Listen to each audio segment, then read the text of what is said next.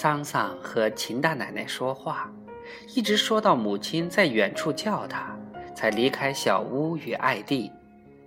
不久，桑桑从大人们的谈话里听出，在大人们的眼里，秦大奶奶是个很可恶的老婆子。她明明看见学校的菜园边上就是一条路，却倚着自己老眼昏花，愣说没有路，拄着拐棍横穿菜园，一路把菜苗踩倒了许多。秋天。一不留神，他就会把学校种的瓜或豆荚摘了去，自己吃也行。他不，而是将它们扔到大河里。他还养了一群鸡鸭鹅，让它们在学校里乱窜。学校菜园只好拦了篱笆，但即使拦了篱笆，这些刁钻的家伙也有可能钻进菜园里去。把嫩苗或刚结出的果实啄了或吃了。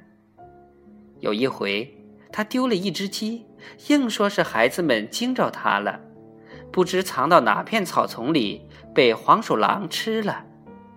和学校大闹了一通，最后学校赔了他几块钱，才算了事。那天课间，桑桑拉着阿树要去艾地。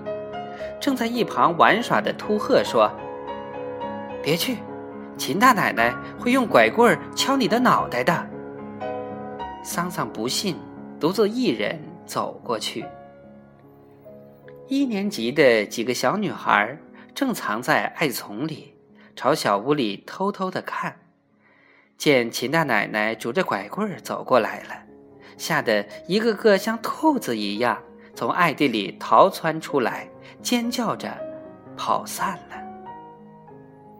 秦大奶奶看了看被踩趴下的爱，用拐棍咚咚咚的戳着地。只有桑桑不怕，他朝秦大奶奶走过去。当桑桑叫了一声“奶奶”，跟秦大奶奶要了一根艾，再走回来时，那几个小女孩就很佩服，觉得。她真勇敢。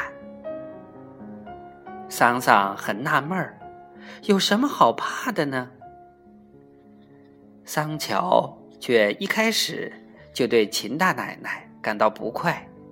那天他视察他的校园，来到这片艾地，见到那间低矮的小屋，从心底里觉得别扭。加上听了老师们说的。关于秦大奶奶的支离破碎的话，就觉得油麻地小学居然让一个与油麻地小学毫无关系的老太婆住在校园里，简直是毫无道理，不成体统。他看着那间小屋，越看越觉得这屋子里留在校园里实在是不伦不类。他穿过艾地，走到了小屋跟前。那时，秦大奶奶正坐在门口晒太阳。你好，桑乔说。秦大奶奶看了看桑乔，居然没有回答。